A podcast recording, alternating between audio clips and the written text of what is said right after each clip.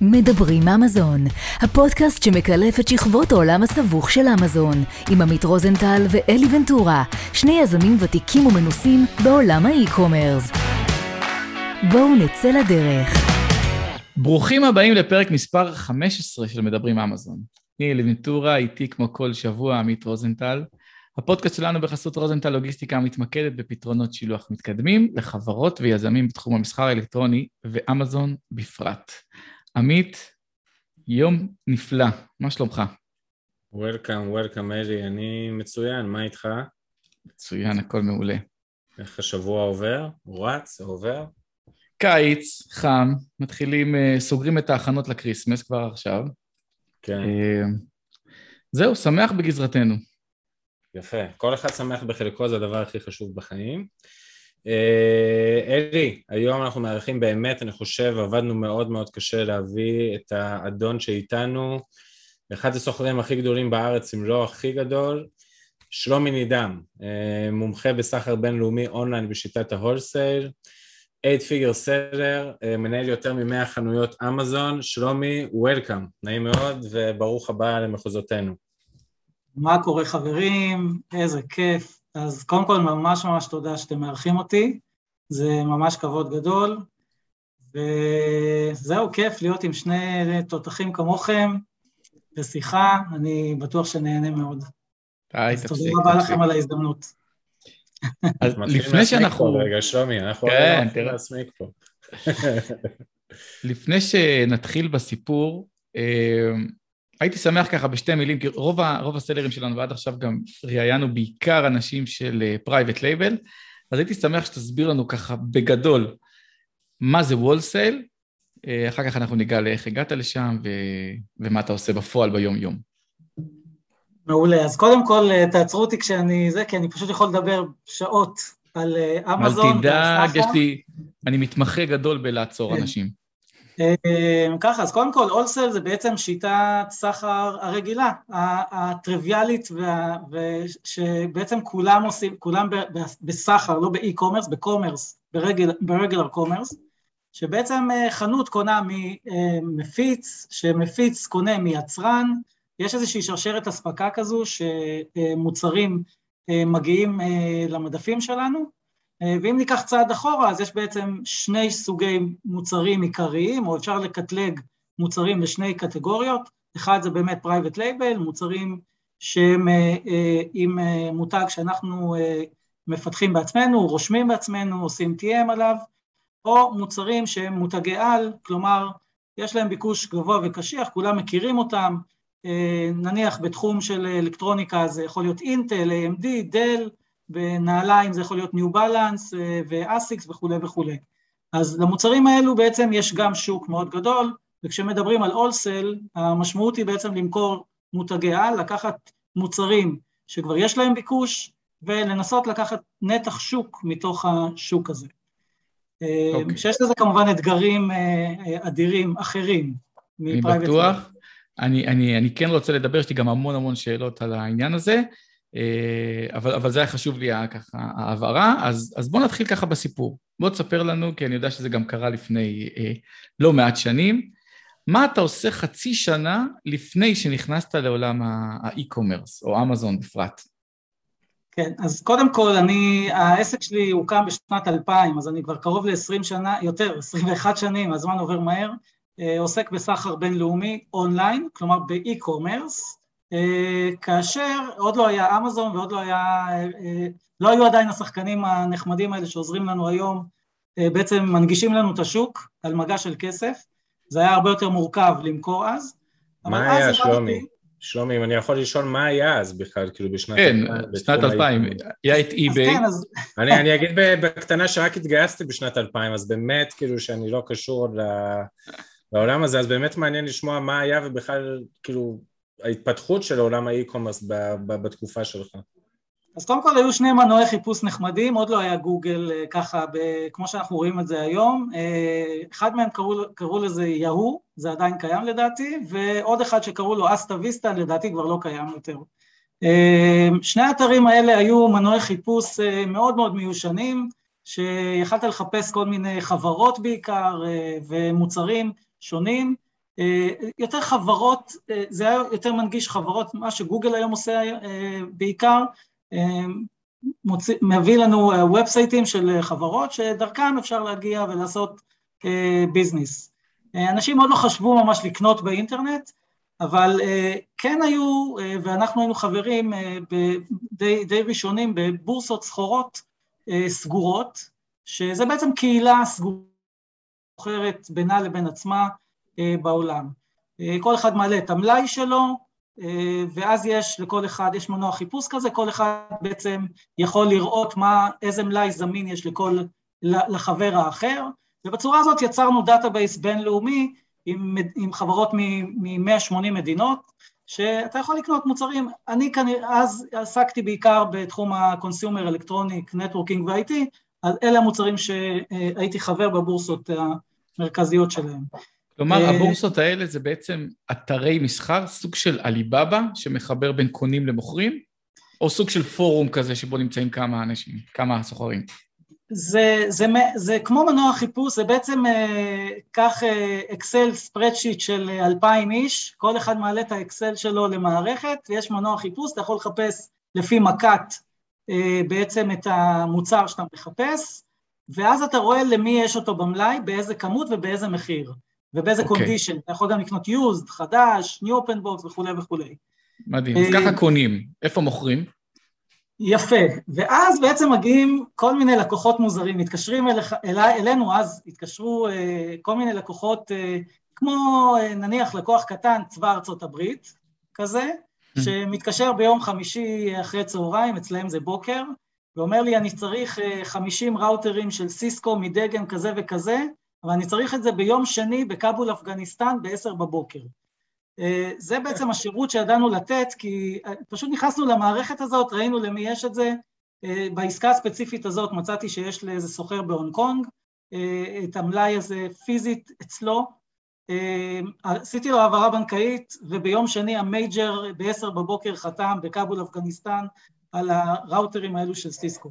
זאת אומרת, זו הייתה הרמה, זה, זה, זה משהו שהוא באמת היום בלתי נתפס להבין שזה עבד ככה.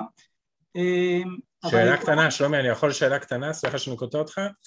ברמת הגידור, בא פונה אליך צבא הברית, אומר לך אני צריך 50 או 5,000 לצורך הדוגמה, אתה, אתה משלם את זה כאילו לספק בהונג קונג, מתי אתה מקבל את הכסף? זאת אומרת, אתה פה בסיכון מסוים, כי אתה יודע, עוד באינטרנט בתקופה הזאת אף אחד לא ידע מי שמדבר איתך אם הוא אמיתי או לא, זאת אומרת, האם אתה בסיכון על כסף פתוח, או שאתה מקבל את הכסף ואז מבצע את הפעולה הזאת? אז זהו, אז, אז בעצם זה מה שיפה כאן, זה, זה בעצם קהילה סגורה, שכל אחד משלם קרוב לאלף דולר בחודש דמי חבר אה, בקהילה הזו, וזה בעצם היה החסם כניסה העיקרי. אה, עשו גם המון בדיקות על החברים האלה, כלומר, מי שריכז את, ה, את הבורסות האלה, עשה המון בדיקות, לראות שבאמת זה לא פראוד, שיש פה באמת משהו רציני וחברות אמיתיות שעומדות מאחורי זה, ושיש להם ממליצים, אי אפשר היה להיכנס בלי ממליץ למשל, היית צריך להביא לפחות אחד, מישהו שימליץ, שיודע ש, שעבד איתך, שמכיר אותך, שיודע שבאמת יש לך עסק, זה, זה היה קצת יותר מורכב. Mm-hmm. התשלום לשאלתך ברוב המקרים היה up front, כלומר, הם היו מעבירים את הכסף, גם צבא ארצות הברית, היה עושה העברה בנקאית מראש, היינו מקבלים סוויפט ומוציאים את הסחורה, משחררים את הסחורה החוצה. אתה אומר שוטף פלוס זה רק מחלה ישראלית. דרך אגב, אני התחלתי לעשות את הביזנס הזה בגלל השוטף פלוס בישראל. הייתי בחור צעיר שפחרתי מהצבא, ההון שעמד לרשותי היה די קטן, והתחלתי לעבוד בארץ, התחלתי למכור בישראל, ואז הבנתי שאנשים משלמים פה, לא אנשים, חברות משלמים שוטף, שוטף 60, שוטף 90, וגם כשמגיע שוטף 90 זה לא בדיוק התאריך הנכון. שלח לי כרטסת, שלח לי כרטסת בשוטף 90. בעצם התובנה הייתה, התובנה האינסטינקטיבית הייתה שאם יש לי הון מסוים שעומד לרשותי, בארץ אני אוכל לגלגל אותו בערך ארבע פעמים בשנה, אולי קצת יותר, ובעסקאות בחוץ לארץ, באירופה ובארצות הברית, ששם הכי גרוע זה נט 14 וברוב המקרים זה אפפרונט, אז אני אוכל לגלגל את הכסף הזה 20 פעם או 30 פעם בשנה, ולכן אני אעשה ביזנס הרבה הרבה יותר גדול, זאת אומרת ה-revenue שלי יהיה הרבה יותר גדול. וזאת אחת הסיבות שלשמחתי וגם לצערי כישראלי החלטתי לעשות את העסקים שלי מעבר לים ולא בישראל בהתחלה. בוא נגיד שרק טוב יצא מזה. זה בטוח. אוקיי, אז אתה מתחיל לגלל את העסקה הראשונה שם עם, אה, עם צבא ארה"ב באפגניסטן, אתה מבין שיש פה ביזנס מעניין, איך מתקדמים מכאן? איך, איך מתחילים לפתח מזה עסק אמיתי שהוא לא נשען על פה עסקה, שם עסקה? אז, אז כן, אז קודם כל הקהילה הזו אה, הייתה מאוד מאוד חשובה והיא באמת הייתה עמוד תווך בכלל בעסקים הבינלאומיים שהתחלתי לעשות באותה תקופה. אה, היו המון מפגשים, הגענו לפחות פעמיים בשנה לכנסים, שכל חברי הבורסה האלה אה, אה, הצטרפו, אה, התאגדו ביחד, אתה מכיר את האנשים באופן אישי, מתחיל לדבר, הרבה מאוד שיטות של, של speed dating זה נקרא, עומדים, יושבים בשולחן ארוך מצד אחד ומצד שני, יש חמש דקות, כל אחד מדבר, מציג את העסק שלו, מחליף כרטיס ביקור, ואז עוברים לכיסא ליד פתאום יש מישהו אחר מולך ואתה מדבר גם איתו, וככה עושים, אה, אה, לא יודע, עשרות אנשים בשלושה ארבעה ימים אה, שפוגשים אותם, אחר כך חוזרים אליהם ומדברים ומקימים בעצם, בונים איזושהי אה, קהילה אה, אה, ויחסים אה, אה, אישיים עם, עם אותם אה, יזמים. וזה באמת, באמת פתח לי אה, היכרות עמוקה גם עם אה, תרבויות שונות, גם עם אה, מדינות אחרות. אה, אתה מכיר, היום עכשיו ראיתי שיש שלום עם דובאי, נכון? אז אנחנו עושים עסקים עם דובאי כבר קרוב ל-20 שנה. ויש לנו חברים מאוד מאוד טובים שם, ואני חושב שמיליונים דולר, של דולרים קניתי שם עוד לפני שהיה שלום. גם לא, לא הייתי שם אף פעם, עכשיו רק לאחרונה נסעתי, אבל המון המון שנים אנחנו עובדים איתם. והם חברים מאוד טובים, ואנשים שעושים, שאנחנו עושים איתם ביזנס המון המון שנים. אה, אותו דבר עם מדינות אחרות. יש לי, יש לי שאלה ישראלית אה, ראשונה. אה, אותן בורסות שבעצם מחברות בין אותן יצרנים שיש להם עסקים ובין אותם קונים כמוך שרוצה לתווך לצבא ארה"ב או לכל מקום אחר. למה הם צריכים אותך? זאת אומרת, למה להם לא לגייס מישהו שיהיה אינאוס איש מכירות, שהוא יתחיל למכור, ואז הם יגשרו על הפערי תיווך? אז קודם כל זו שאלה מעולה, וזה באמת שאלת השאלות. אז באמת, ה... בסופו של דבר, אמ, בעולם, בעולם הסחר, אה, יש, נניח, בואו נדבר קודם כל על, ה, חוקי הסחר האלה, ואחר כך נדבר גם על, קצת על מחירים, אם תרצו. אז קודם כל במותגים, אז בעצם כל יצרן שהוא מותג, בואו ניקח נניח אפסון או, או חברה אחרת, אה, בעצם הוא יצרן, הוא מתרכז בלייצר קטלוג של מוצרים, לפתח את המוצרים שלו ולשווק אותם בעולם. אה, הוא לא יודע לגעת אה, בכל לקוח סופי, בכל מדינה, לבדוק את האשראי שלו, לדעת אם הוא יכול למכור לו או לא למכור לו, לעשות לו שיווק, לדעת בכל מכרז או בכל פרויקט שיש בעולם להתחיל לגעת פה, ולכן הוא ממנה מפיצים, distributors מה שנקרא, בכל מדינה, כמעט בכל מדינה, ליצרנים אה, גדולים, יש דיסטריביוטרים גם לבינוניים, יש A brand מה שנקרא ו- B brand. אה, שה distributor אותו... זה למעשה אה, חברות חיצוניות, זה לא אה, שלוחה של זה החברה. זה לא היצרן עצמו, נכון. זה חברה בפני עצמה. עצמו, זה חברה בפני עצמה שיש לה נגישות לשוק. אם מדובר על מוצרי consumer, אותו מפיץ מייבא את זה למדינה, ומשם הוא מוכר את זה לרשתות שיווק, שמוכרים את זה ללקוח הסופי.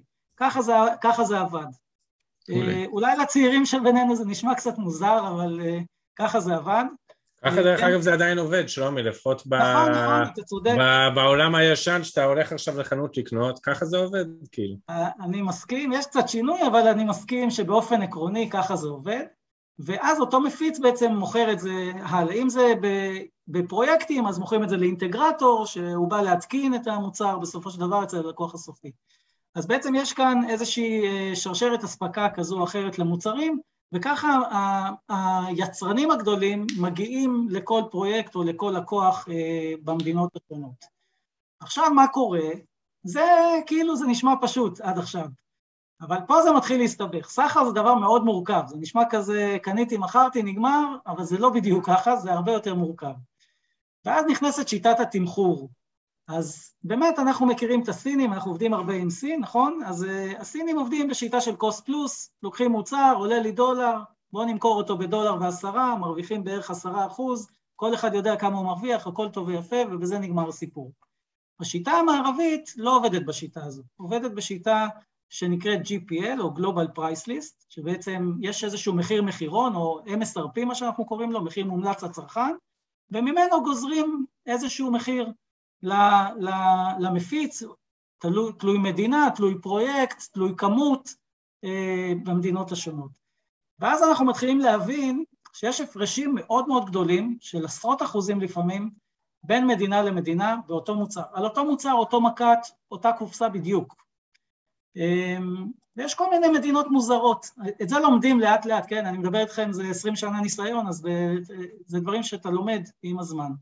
ופתאום אתה מבין שמדינות אה, כמו ישראל, דובאי וטורקיה שייכות ל group של מדינות שנקרא E100, שזה בעצם אירופה ו Middle East, Europe Middle East, אבל אנחנו מדינות דולר, אנחנו לא מדינות יורו.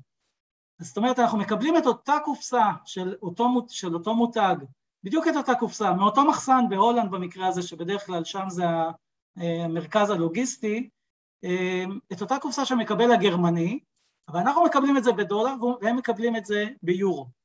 המחירון לא משתנה כל יומיים, לכן נוצרים פערים mm. בעקבות שינוי הקרנסי בעולם. עכשיו, זה ו... פערים שהם בגדול יכולים להיות סנטים בודדים, אבל ברגע שמדובר על כמויות גדולות, זה כבר נהיה כסף גדול. כן, זה גם יכול להיות עשרות דולרים לפריט, ואני גם וואו. ראיתי מוצרים במאות דולרים לפריט, הפרשים. מטורף. כן. שלומי, כשאתה מדבר על המחיר בגרמניה, בסדר? אתה אומר שנגיד הסחורות, וזה דווקא מהעולם שלי, בסדר? אני יודע למה בהולנד אה, ובבלגיה מלא סחורות נכון. משתחררות, אבל בוא נגיד ומבין, המחיר שאתה מדבר עליו במדינת ישראל הוא, הוא, זאת אומרת, יש עליו גם עלויות של שילוח מהולנד לישראל, יש עליו עלויות מכס ומע"מ שהן שונות ממדינת גרמניה. כשאתה מדבר על המחיר הצרכן הסופי, שם הפערים הגדולים, או שאתה קונה את זה בהולנד ספציפית ואז אתה צריך לשלוח את זה לכל יד על פי דרישתו? לא, היצרן, היצרן בעצם אה, מוכר בישראל, הוא רוצה למכור בכל העולם. הרי בואו ניקח סתם דוגמה את אפל, אוקיי? אפל חברה נחמדה, כולנו מכירים, יש לה איזה מוצר שקוראים לו אייפון, שהיא מוכרת כמה יחידות כאלה בשנה. אמ, את אותו אייפון, הם בעצמם אמרו, זה האייפון האחרון, עולה, עולה לייצר אותו 120 דולר. זה העלות שלהם, ככה עולה להם לייצר את האייפון. אבל הם מוכרים אותו באלף דולר, אפילו יותר, אני לא, לא קניתי לאחרונה, אבל אני מניח שזה אלף צפונה. אז אתה אומר, איך יכול להיות שזה המחיר? הרי זה עולה 100 דולר, מה, מה, איך הגעתם למחיר הזה? Mm-hmm. אז זה המחיר, הם עושים מחקרים ואומרים שבישראל או בארצות הברית או בגרמניה יש מספיק כסף לאנשים, אנשים באלף דולר יקנו, ב-900 דולר, לא, באלף יקנו, באלף מאה לא יקנו, לצורך העניין. זה המחקר, זה הטרשולד שהם הגיעו, שהם יודעים שזה בדיוק המחיר שמבחינתם יקנו. אבל הם רוצים למכור את אותו אייפון גם במלזיה, וגם באפריקה, וגם בסין, ושם יש גם תחרות מקומית, יש וואוי, יש יאמי, יש כל מיני דברים אחרים, mm-hmm. המחירים יותר זולים, והתל"ג שם הוא זול יותר, ולכן הם נותנים הנחה גבוהה יותר. את אותו mm-hmm. מוצר בדיוק הם נותנים במחיר זול יותר, זה אותו מוצר, הם לא משנים את המוצר, זה אותו מוצר. פשוט נותנים מחיר זול יותר. לכן יש, נוצרים פערים גם בגלל אה, אה, נושא של תרבות צריכה, גם, גם בעניין של תחרות מקומית, גם בעניין של תל"ג ואפשרות של השוק המקומי לקנות מוצרים מסוימים, ומתחילים להיווצר פערים. ואז למעשה אתה לומד את הפערים האלה ומנצל אותם לטובתך. בדיוק, בדיוק ככה. אני מנצל אותם לטובתי חד משמעית. אני יכול להגיד לך שיש מדינות, נניח במזרח אירופה, מדינה, מדינות נחמדות, אנחנו תמיד קוראים לזה שהשמיים אפורים וכולם עצובים שם, אנחנו מגיעים, ורוכשים שם מוצרים באמת, באמת בזול, אני לא מצליח, אני חושב שהם אפילו מפסידים לפעמים על העסקאות, שמים את זה על אה, אה, משאית, שולחים את זה לגרמניה, לשוק החזק ביותר, המתקדם ביותר באירופה, ומוכרים את זה בהפרשים של 10%, 20% יותר, לפעמים גם יותר. ו... אני רוצה לספר לך סיפור על... זה, זה מזכיר לי משהו, ששוב, זה, זה קצת עולם אחר, כי, זה, כי אני מדבר כרגע על B2C יותר, אבל את הפערים האלה גם לי לקח להבין, אבל אני לא מדבר על פערי מחיר, אלא פערי אפילו מוצרים שהם נמצאים או לא נמצאים.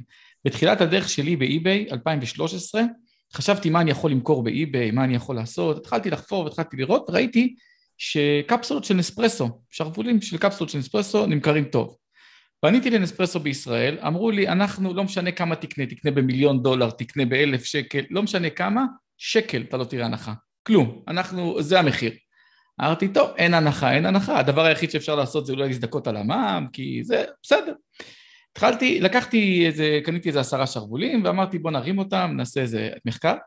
פתאום קנה ממני תוך איזה יום אה, לקוח מאיזה חור, אה, מאי קריבי ליד ברבוד, לא יודע, משהו באמת נידח, וקנה את זה פי שתיים.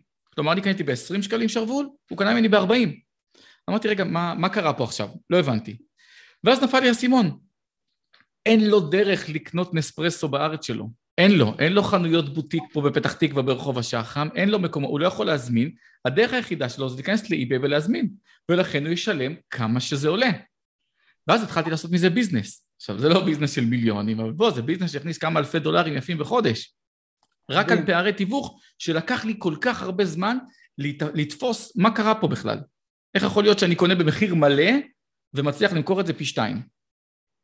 מדהים. קודם כל זה נכון גם היום באמזון, אה, עוד מעט בטח נתחיל לדבר גם על אמזון, כי כל זה היה הקדמה כזאתי, אבל אה, אה, זה נכון גם היום באמזון, לא צריך, זה, זה משהו שמוכרי אמזון חייבים להבין, לא חייבים להיות הכי זולים בשביל למכור, אתה לא חייב להיות הכי זול. אני מדבר על מותגים, כי בפרייבט לבל בדרך כלל אתה הסלר היחיד, במותגים יש עוד כמה סלרים אחרים, עוד עשרה, חמישה עשר, תלוי במוצר.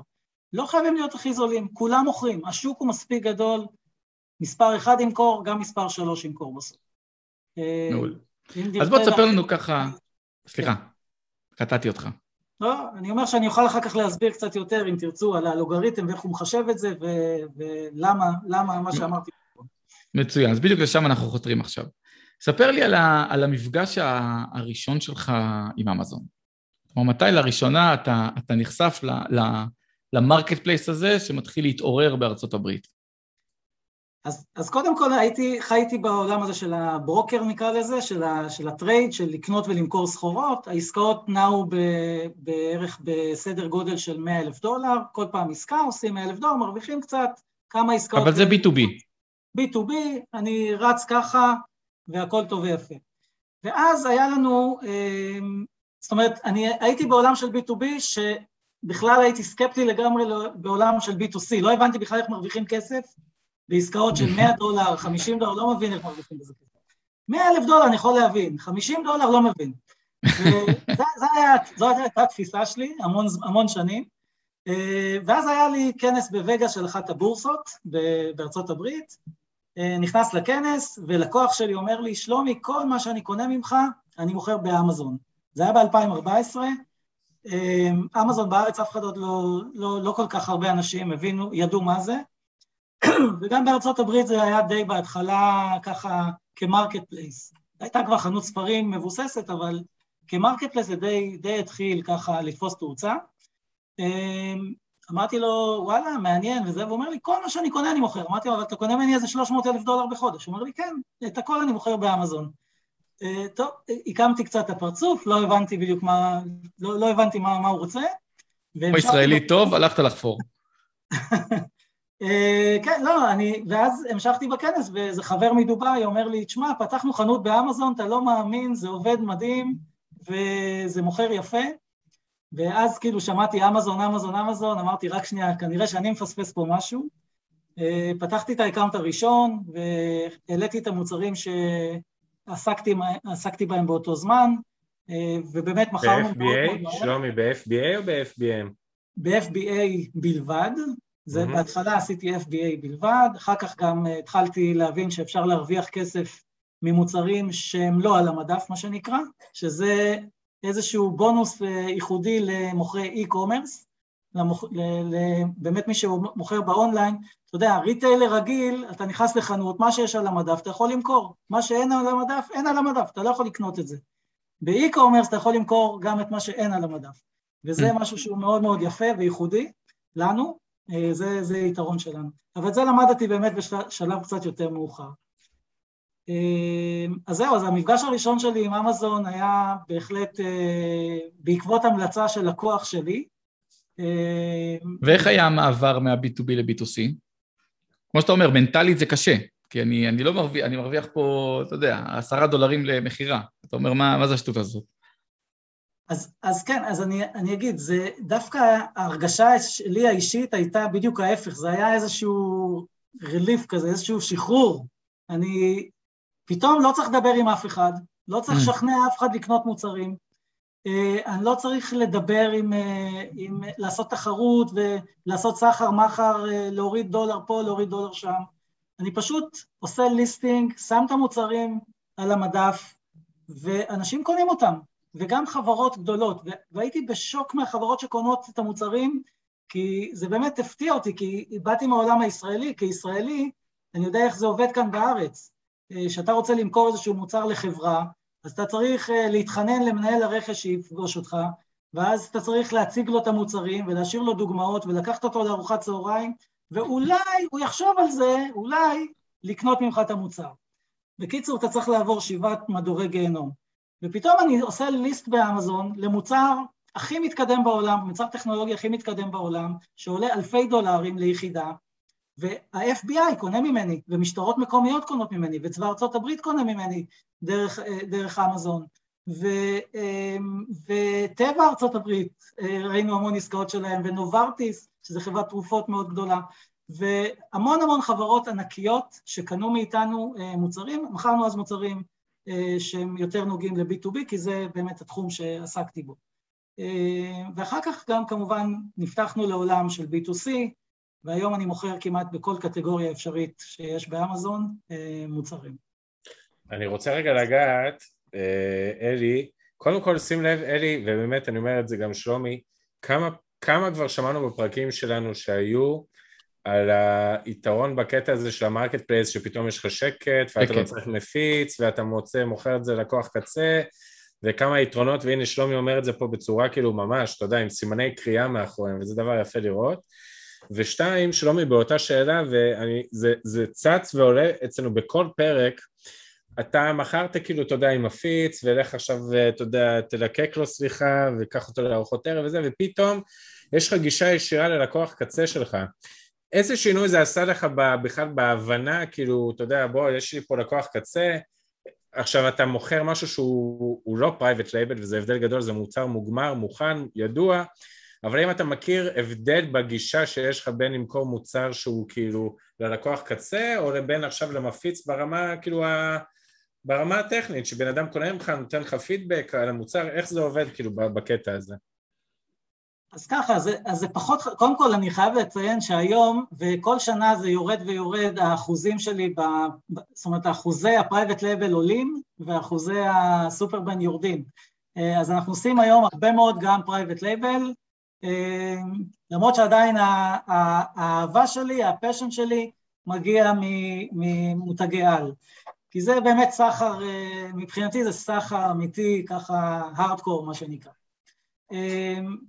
אבל בסופו של עניין, תראה, למכור, למכור מותגים זה תורה אחרת לחלוטין מ private label, זה גישה שונה לחלוטין, אה, יש כאן הרבה מאוד פרמטרים שצריך לשים לב אליהם אה, ולהיות מוכנים אליהם לפני ששוקלים לעשות את זה.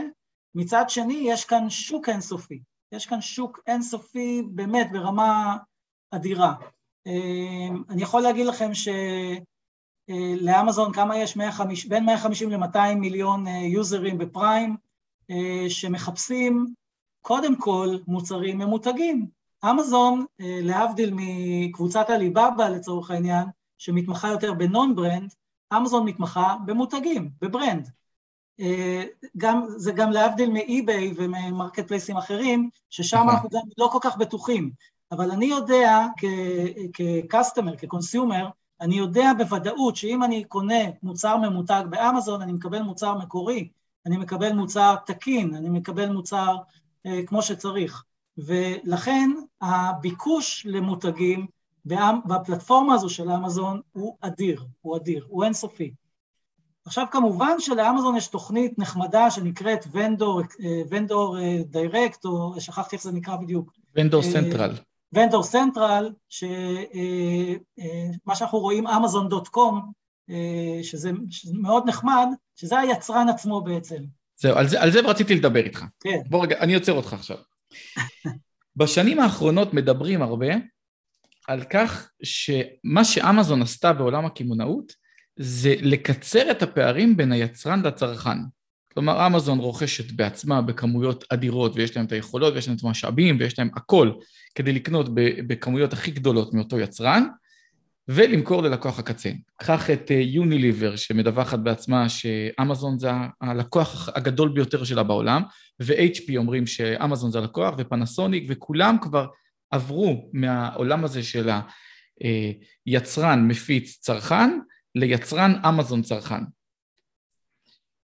האם יש לך פה אה, סוג של, נקרא לזה, חשש, או, אה, אתה יודע, אה, אתה, אתה מרגיש שינוי בתפיסה הזאת בשנים האחרונות, או שמבחינתך עסקים כרגיל ו- ויש עוד המון המון המון מותגים שיכולים, אה, ש- שעדיין עומדים בשיטה הישנה, אני אקרא לה. אז אני אתחיל מהסוף. אז יש לנו מזל אחד, שאמזון זו חברה שמוכרת מאות מיליארדים של דולרים. כן. כלומר, אנחנו ממש אה, גרעינים, אנחנו ממש מאוד מאוד קטנים, כמה שנהיה הכי גדולים בעולם וכולי וכולי, עדיין אנחנו פיץ' אפקס לעומת הפוטנציאל של אמזון.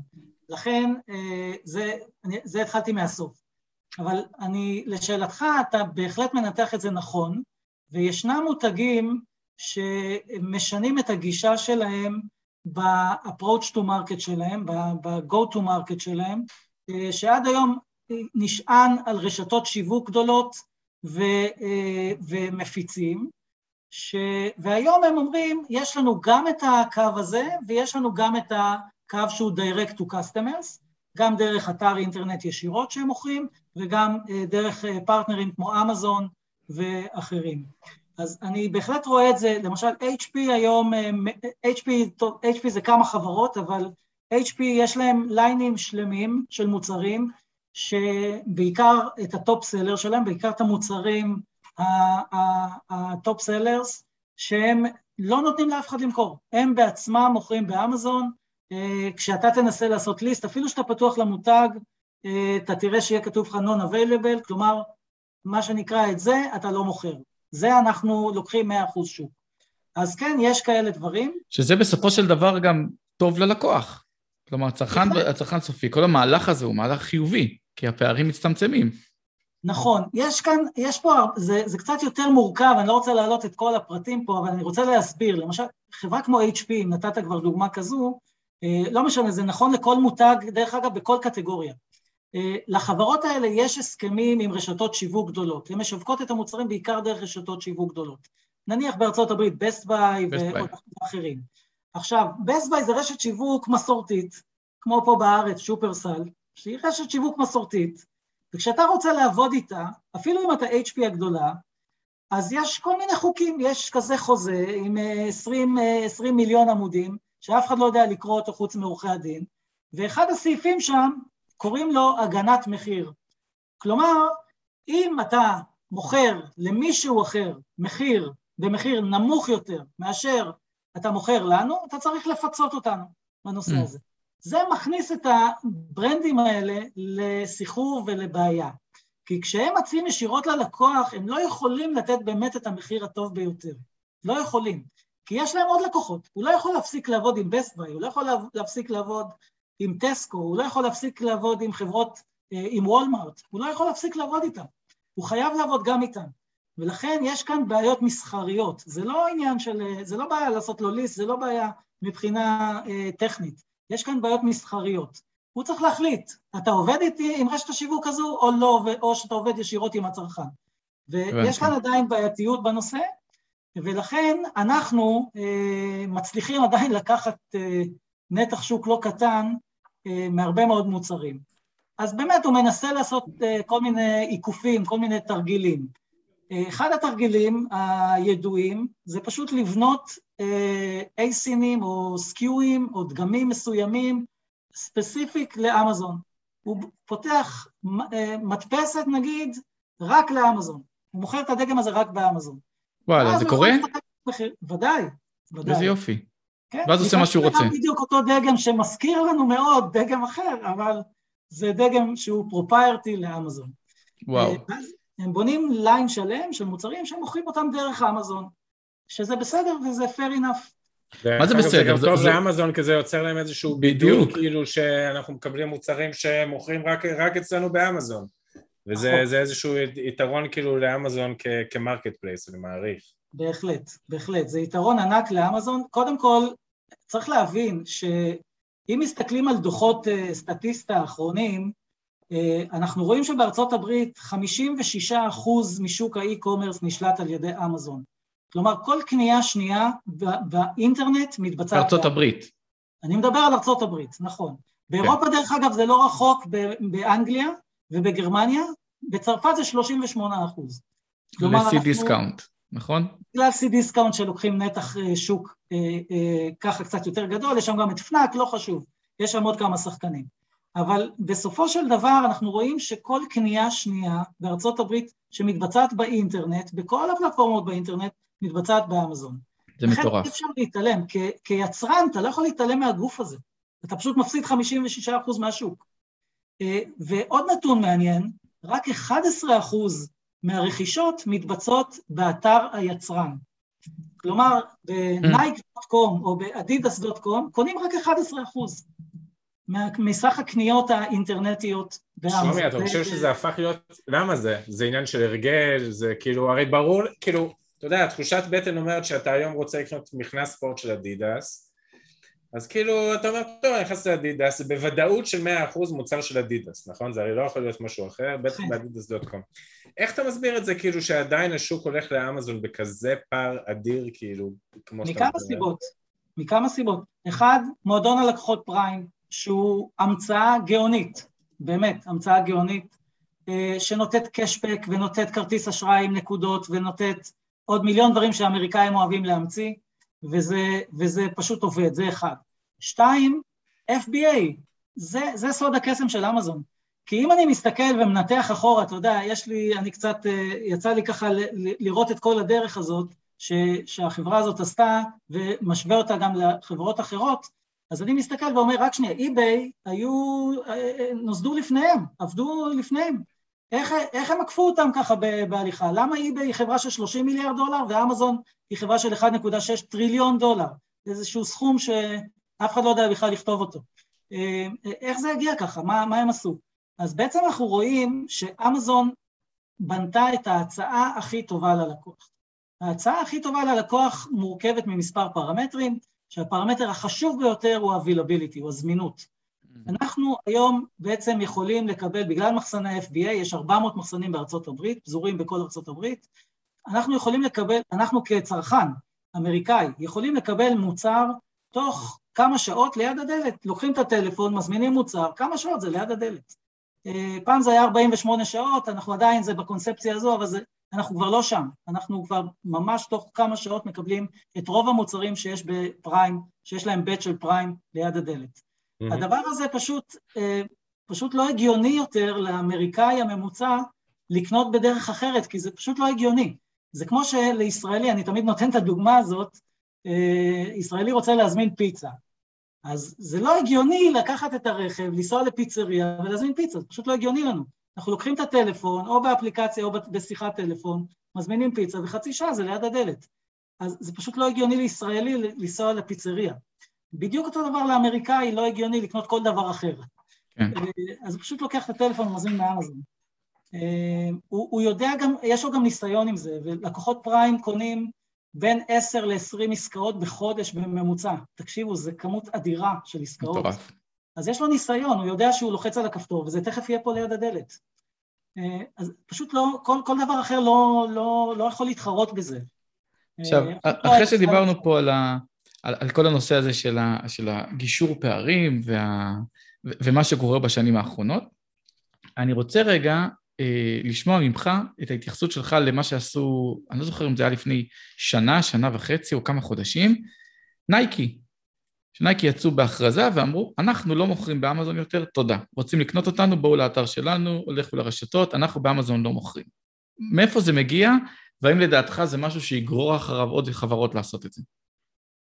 קודם כל, ברור לנו לחלוטין שאמזון, כמה שאנחנו אוהבים אותם, הם גוף דורסני, נוראי, ודואג לעצמו, ולא לאף אחד אחר. לא ליצרן, אה, דרך אגב, כן, סליחה, כן ללקוחות, אבל בטח לא ליצרנים, לא לסלרים.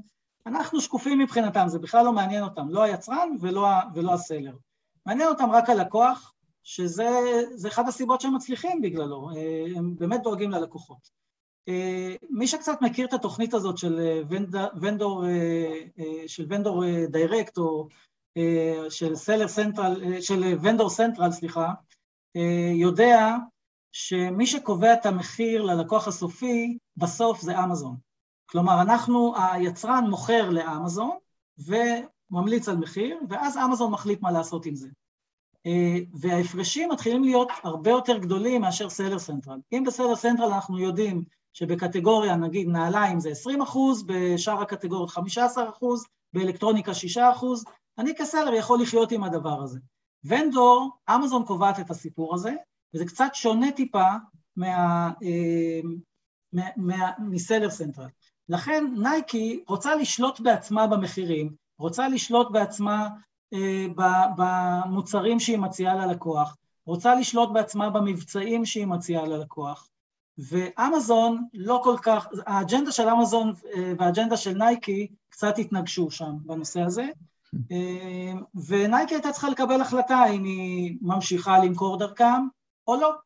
דרך אגב, באותו זמן בדיוק אני הייתי במשרד שלנו בדאלאס, בארצות הברית, וליד יש איזשהו אאוטלט שאני כל הזמן הולך שם, אה, טוב, אמריקה, אתה יודע, אז הולכים אה, לקנות כל מיני דברים, דווקא לא באונליין, דווקא ככה, ונכנסתי לחנות של נייקי, אה, הלכתי לקנות בגדי ספורט, וממש בכניסה עמד מישהו ושכנע אותי להזמין באתר של נייקי באונליין, הוא נתן לי ואוצ'ר עם הנחה, מדהים. אה, שאני אזמין באאוטלט ושאני לא אקנה בחנות.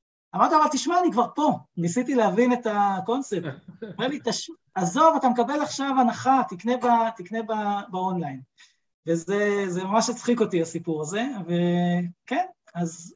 בוא נגיד, זה משהו שייקח שנים לראות אותו בישראל. נכון.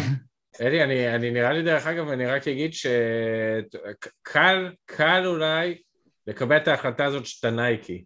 כי mm. נייקי אולי יכולים להרשות את זה לעצמם גם בלספוג קצת פחות מכירות וגם יש להם כוח כל כך גדול כאולי כאחד מהאולי השלושה מותגים הכי חזקים בעולם. לא בטוח שמותגים אחרים חזקים, אבל לא חזקים כמוהם יכולים לעשות אותו מהלך, וזה דווקא העתיד יבוא ויראה לנו מה יקרה בנושא הזה. אני מסכים, אה, תראה, יש הרבה מאוד יצרנים ש, שמנסים, אה, שאומרים שהם לא רוצים לעבוד עם אמזון ושהם יורדים מזה, ולאחרונה אנחנו רואים את זה יותר ויותר. אה, אז יש את הכיוון הזה, ויש כיוון אחר גם של הרבה יצרנים, ש, כמו שאלי נתן דוגמה בהתחלה, שהולכים דווקא לכיוון שיותר מוכרים דיירקט ללקוח דרך אמזון. זאת אומרת, יש כאלה ויש כאלה, זה תלוי מה המצב העסקי ו, ומה מה קורה עם רשת המפיצים של אותו יצרן. זאת אומרת, איך הוא מגיע ל- ללקוח בסופו של עניין. תגיד, היום ה-day to day שלך, שוב, זה לא אתה, זה, זה, זה כבר חברה ועסק, זה לא שלומי שיושב כל היום על האינטרנט ועושה אחד על אחד.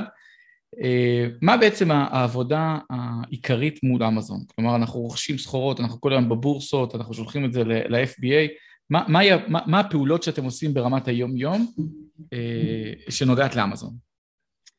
אז קודם כל אנחנו לפני שנתיים, אה, חוץ מאשר להיות סלר אה, עצמאי, אה, בחנויות שלנו שיש לנו היום ב-14 מדינות, יותר כבר, אנחנו כבר נמצאים ביותר מדינות היום. כמה חנויות יש לכם? אז מעבר לחנויות שלנו שנמצאים ב-14 מדינות בעולם, אנחנו גם הקמנו ומנהלים רשת חנויות של יותר מ-100 חנויות עבור אנשים פרטיים, שמעוניינים להיכנס לעולם הזה של e-commerce, וליהנות ממנו, כי בסך הכל זו מתנה. האינטרנט נותן לנו הרבה מתנות, אחת המתנות היא e-commerce, זו הזדמנות אדירה לבנות עסק. אני תמיד אומר שחנות באמזון מוכרת הרבה יותר מחנות ברחוב הרצל, ואני בטוח, אני, אני מוכן לעשות אפילו ניסוי. כמובן עם התקציב הנכון ועם הניהול הנכון, אבל זה בעצם, ה, ה, בסופו של דבר זה, זה המצב, זה העתיד וזה העולם. אני כסלר, כשאני מסתכל על אמזון, אני רואה רק דבר אחד. אני רואה רשת של קרוב ל-200 מיליון יוזרים, לקוחות פריים, שרוכשים כל חודש בין 10 ל-20 עסקאות. זה מה שאני רואה מול העיניים שלי. זה מה שמעניין אותי באמזון, בסופו של דבר. מעבר להגוי ולטכנולוגיה ול-FBA ולכל הדבר הזה. לכן אנחנו בעצם מנהלים הרבה מאוד חנויות. החנויות האלה, אנחנו כל יום בדיילי, כמו שאתה אומר, אנחנו הפכנו להיות מעין בנקאים. אז אנחנו כל יום בודקים כמה כסף פנוי יש לנו כדי לקנות סחורה, עושים רכש, קונים את הסחורה, מטפלים בהרבה מאוד לוגיסטיקה, משנים סחורות ממדינות שונות, מספקים שונים, קונים הרבה גם בארצות הברית מקומית, גם לכן זה אחד המזל, אחד המזל הגדול שלנו זה שיש לנו ספקים מקומיים, אפשר לקנות סחורה שם, וקורונה, ולא היו טיסות, וכל הדברים האלה פחות פגע בנו, למזלנו. וגם עכשיו עם עליית מחירי השילוח מהמזרח, שהורג את עסקים, פשוט הורג את עסקים באמזון, ממש ברמה הזו. אז לנו יש את הגמישות לקנות במדינות שונות, ביבשות שונות, ובעצם למלא את, ה, את ה fulfill של, של, של הכסף הפנוי שיש לנו, לקנות איתו סחורות כל הזמן. כלומר, להבדיל מה, מהמשחק של ה private label, ששם רוב ההתעסקות, שוב, אני, אני חי בעולם ה private label, כך שרוב ההתעסקות שלנו זה marketing. אנחנו צריכים לבנות את המותג, אנחנו צריכים לדעת לשווק כמו שצריך, לנהל את הפרסום כמו שצריך. אצלכם רוב העבודה זה לוגיסטיקה ופיננסים. כי אם תדע לשחק את המשחק הנכון שם, אז ה marketing זה שטויות, כי אנשים כבר מכירים. אתה לא צריך לעשות את ה marketing כי אנשים באים וקונים את המוצר. יש לזה ביקוש קשיח וגבוה. אף אחד... אם אתה מכיר סמסונג, עוד מיליארד איש בעולם מכירים סמסונג. זאת אומרת, והם נכנסים לשם, לאמזון ומחפשים את זה. זה לא... זה הסיפור. כמובן שיש כל מיני אתגרים אחרים, כמו brand registry וכמו brand approval באמזון, שצריך לתת איזשהו... אה, אה, צריך לעשות תהליך שלם כדי שאמזון בכלל יאשר אותנו כסלרים למכור את המותג. צריך להוכיח לו שהם קונים מהיצרן או ממפיץ מורשה, לשלוח חשבונית נכונה, יש הרבה מאוד דברים שצריך לעשות בשביל שבעצם אמזון יאפשר לנו בכלל למכור את המותגים האלה. המותג. עצמו יכול לתת לך ברקס גם כן, או שזה רק אמזון כאילו מאשר לך או לא מאשר לך? תלוי מי אתה, תלוי מי אתה. אם אתה seller חדש ואמזון תקבל מכתב מהמותג, היא קודם כל תעשה לך blocking, אם, אם היא ממש לא אוהבת אותך, היא תסגור לך את ה account. אם היא קצת ככה חושבת שיש איזשהו עתיד איתך, אז היא תעשה blocking רק לאייסינים הספציפיים, ואז היא תבקש חשבונית. אם תדע להוכיח שהמוצרים הם מקוריים והם תקינים והם הכל בסדר, הם יכולים לאפשר לך למכור את המותג. אבל אם אתה חנות חזקה מאוד, שמוכרת הרבה מוצרים ויש לה ריוויואים ולקוחות מרוצים והכל בסדר, היא פשוט מנפנפת את ה brand. ממש ככה, פשוט מנפנפת את ה brand. ואני מדבר על A-Brands, על, על מותגים הכי גדולים בעולם, ששולחים מכתבים לאמזון וכותבים אפילו דברים נוראים וכמובן לא נכונים, שפשוט אמזון מנפנפת אותם החוצה. וואו. והסיבה שאמזון נותנת לעוד סלרים למכור מותגים, היא בגלל הביקוש האינסופי. בסוף המותג, אותו מותג, הוא כמו שאמרתי, הוא נסמך על דיסטריביוטרים, הוא לא יודע לעבוד לבד. עכשיו פתאום יש לו משהו חדש, המציאו לו משהו חדש, תמכור ישר ללקוח הסופי. אז הוא לא מוכן לקחת את הסיכון, הוא לא מוכן לבוא ולהשכיב מלאי בכמות אדירה מכל וריאציה, מכל צבע, מכל uh, מותג או מכל סקיו שיש לו, uh, uh, uh, פשוט בצורה הזו. לכן אמזון מאפשרת לעוד סלרים למכור את אותם מוצרים כדי למלא את הביקוש, כדי שלא יקרה חלילה מצב שהמוצר יצא מסטוק, יצא ממלאי. חתיכת uh, uh, תורה והתעסקות שוב, אתה חושב שאתה יודע אמזון, אבל זה, זה משהו אחר לגמרי, אני מדבר על עצמי, אתה חושב שאתה יודע אמזון, אבל זאת התעסקות אחרת לגמרי, ש, שבוא נגיד שמי שלא עושה אותה ביום-יום, רצוי שילמד טוב-טוב איך לעשות את זה באמת כמו שצריך, ואם אני מבין לך ככה בין השורות, גם אה, כדי להיכנס אה, לפחות עם ברנדים בינוניים, צריך גם כיסים עמוקים. מאוד. שם המשחק פה זה מלאי, אה, זאת אומרת, כמובן אחרי שעברת את כל מסכת הגיהנום של לאשר את המותג ולתפוס מה שנקרא מוניטין עם אמזון, שאמזון יסמכו עליך, אחרי שעברנו את השלב הזה, בדרך כלל, דרך, דרך אגב, זה לא כזה רחוק, הטרשולד הוא בערך 100 אלף דולר מכירות, אחרי שעוברים 100 אלף דולר, הם מסווגים אותך כבר כסלר מעניין, אחרי מיליון דולר הם גם לא סוגרים את החנות אף פעם בלי לדבר איתך. זאת אומרת, יש שם כל מיני דברים, עוד פעם, אני אומר את זה בערבון מוגבל, מהניסיון שלי, שלא מישהו יחשוב שזה חוק אה, בל יעבור באמזון, כי אין חוקים בל יעבור באמזון, כל אחד, אמזון מחליטים בעצמם. יש חוק אחד באמזון, שאמזון מחליטים. בדיוק, שאמזון כן. מחליטים, זה נכון מאוד. ומתי? מה הם מחליטים ומתי? זה החוק היחידי. תראה, רציתי לגעת בעוד נקודה מעניינת, אה, של marketing, כי, כי באמת העלית את הנקודה הזו בנושא של private אה, לבל, שהוא must, שזה פשוט חובה, אה, אחרת אתה בדף 700, ועד שאתה מייצר ranking זה, אתה חייב לעשות keyword research נכון וכל מיני כאלה. קודם כל, לדעתי האישית, אם לא קוראים לך אלי ונטורה, אני חושב שזה קרב אבוד מראש ב-2021, private label.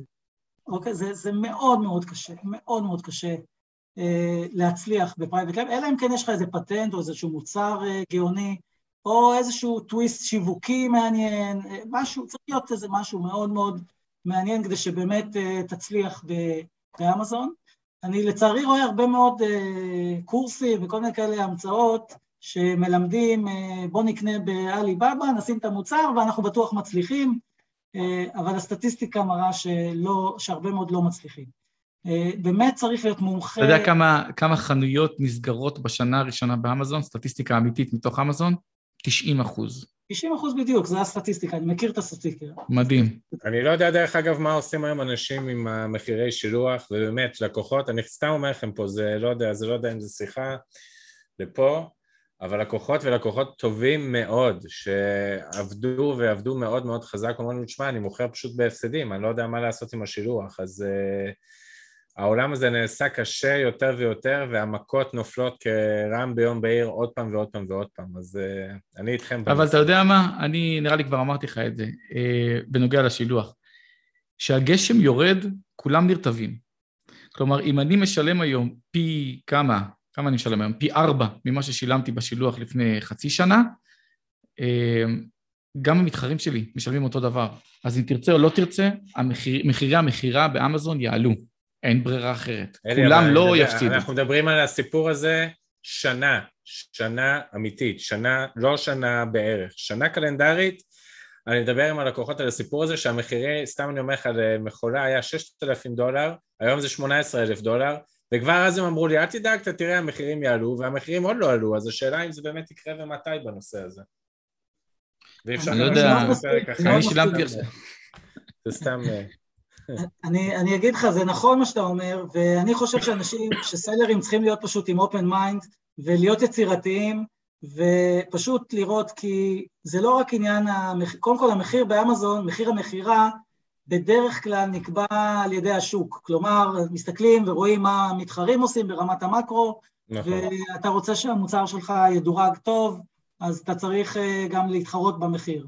עכשיו, בסטטיסטיקה של 48% מהסלרים באמזון הם סינים, באמזון.קום הם סינים, אז את, אתם יודעים, צריך להיות באמת אה, או עם מוצר מבריק, או עם שיווק מבריק, אה, אחרת, או, או באמת לעשות פלאים ב-PPC. זה, זה, זה או להיות ותיק מאוד, וכבר להיות עם ranking שאי אפשר להזיז אותך מה ranking שלך. אה, זה, זו דעתי ב private label. אה, מעולה. שלומי, אנחנו אה, לקראת סיום, ו... ואתה יודע מה? אני חושב שהשאלה הקבועה שלנו אצלך היא מסקרנת מתמיד. כי לא מדובר על, ה, על היזם הקטן הצעיר שכרגע התחיל למכור באמזון, או מוכר כבר שנה-שנתיים ועושה את הכמה מאות אלפי דולרים, אלא אתה בעל עסק שעובד 21 שנה בתחום ומשחק במספרים הרבה יותר גבוהים, ובכל זאת אני אשאל אותה, שאם היית זוכה מחר בעשרה מיליון דולר, נטו, מגיע אליך לחשבון, מה אתה עושה איתם? וואי, איזה כיף, אני קונה מעבדים של אינטל בכל הכסף ביום אחד, והופך אותם ל-12 מיליון דולר, תוך, אה, אני מאמין, שלושה חודשים.